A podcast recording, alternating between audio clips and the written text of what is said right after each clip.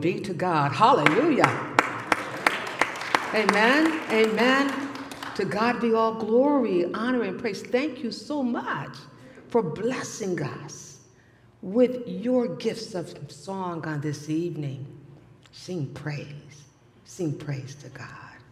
Join me in a word of prayer. Loving and gracious Lord our God, we come tonight sitting in your presence.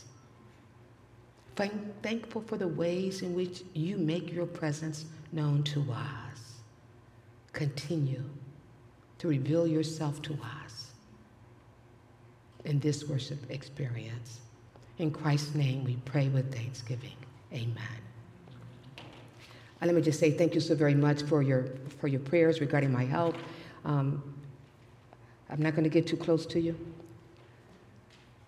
If you were to visit me at the parsonage, your house, my home, if I were to take you to my family room, you would see on one of the walls what I refer to as a family gallery. You will see pictures of my family. If you were to select just one picture, what you would see is an experience that happened within a certain period of time.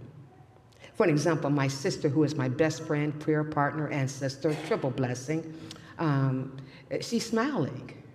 That's what you would see, but you would not know what has what transpired prior to the taking of the picture, right? You just see that moment. As I looked at First Chronicles chapter 16, verse 34 on this evening, um, as I looked at it for tonight's uh, message, it's very obvious that the chronicler, the writing of First Chronicles, has had an experience. It was such an experience that at the end of the day, all he could say was, Give thanks to the Lord, for he is good. His love endures forever. That's the snapshot. Give thanks to the Lord, for he is good. His love endures forever. But the question has to be asked so, what had he experienced that led him to come to this conclusion to give thanks to the Lord? The chronicler is one who has taken the time to think back over the Israelites during their pre exilic period. It is the chronicler who being a pastor at heart, is one who's writing to a generation to spiritually encourage them as well as to challenge them with the goal of stimulating spiritual commitment to God. I would suggest to you on today we need to be spiritually committed, don't we? We need to be spiritually committed when it comes to our relationship with God. There's just so many voices that are pulling at us, that are distracting us.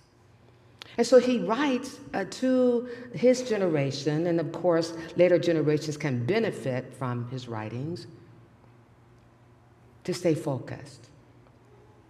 His emphasis is on exile and restora- restoration. As you know, Israel, the Israelites went through multiple exiles, many times because of their own disobedience to God, and yet God would constantly bring them back into that loving relationship.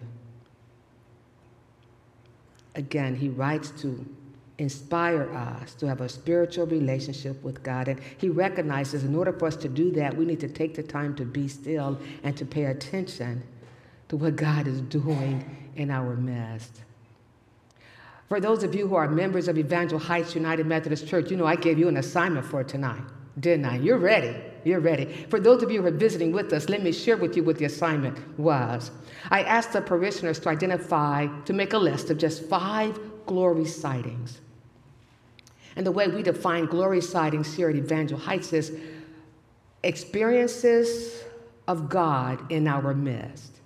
How have we experienced God in our midst? How have we witnessed God at work in our environment? That's a glory sighting. That's a glory sighting. And I've asked people, I, I asked the parishioners to come prepared. I did, didn't I? Yeah, and I said, bring your list tonight. Now, there's some who are thinking, oh, I forgot my list, Pastor. I'm sorry. Guess what? We have index cards. Let's pass them out. And you may have to share a pen or a pencil. But I think it's important for us to take the time, like the chronicler did, and pay attention to what God has been doing in our midst. How have we experienced God personally? What have we observed about God?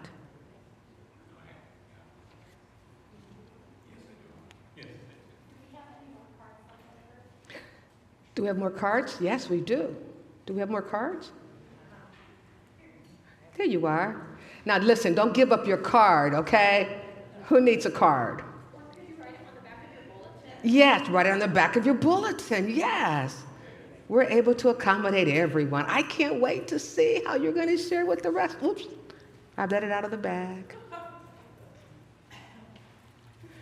How have you experienced God in your life?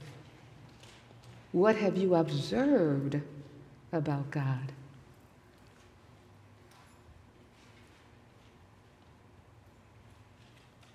Now, you may also remember, dear ones, that the instructions also included after making your list of five glory sightings,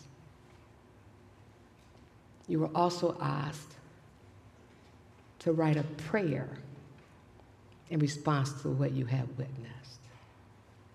So after you've made your list of five glory sightings, I'm going to ask you just to write a prayer to God. Now, we know that a prayer is nothing more than talking to God and then listening to God, right?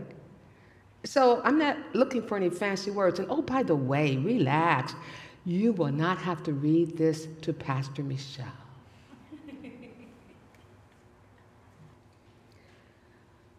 now, let me share with you why I'm asking you to make a list of five glory sightings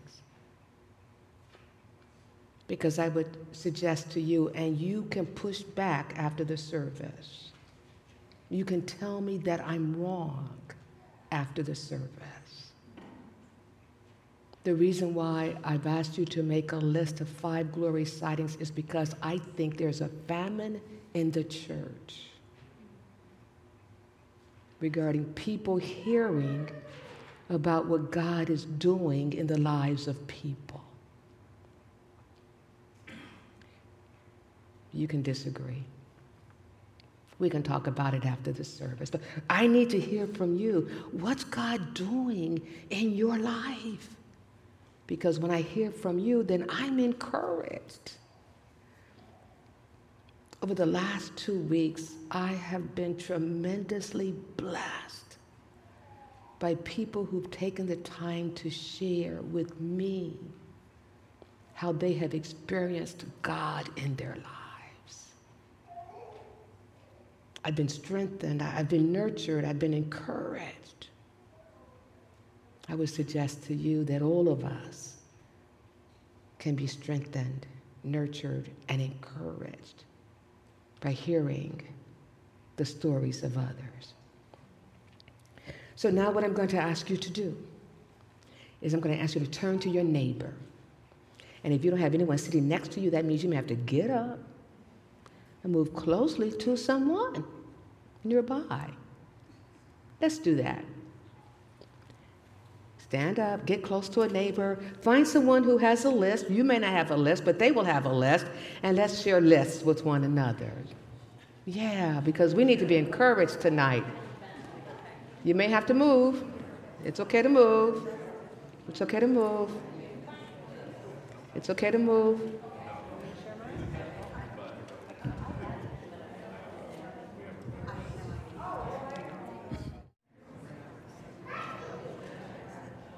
Let's return to our seats.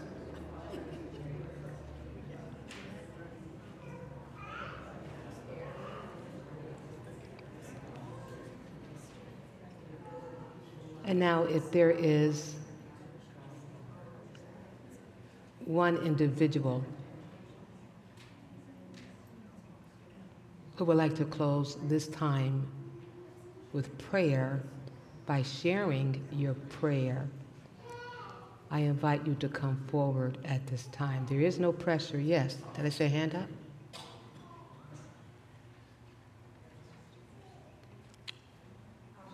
Thank you so much.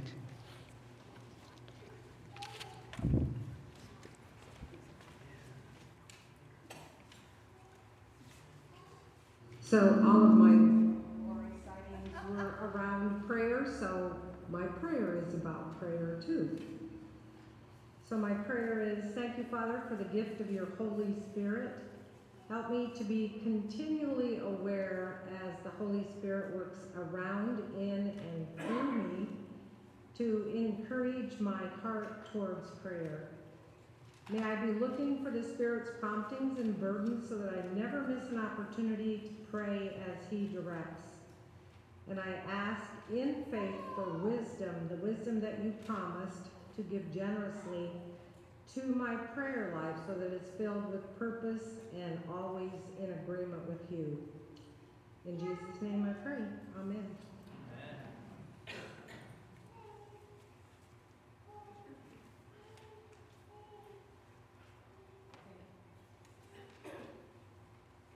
Thank you so very much. I'm now going to invite um, Reverend Carl Hetler forward.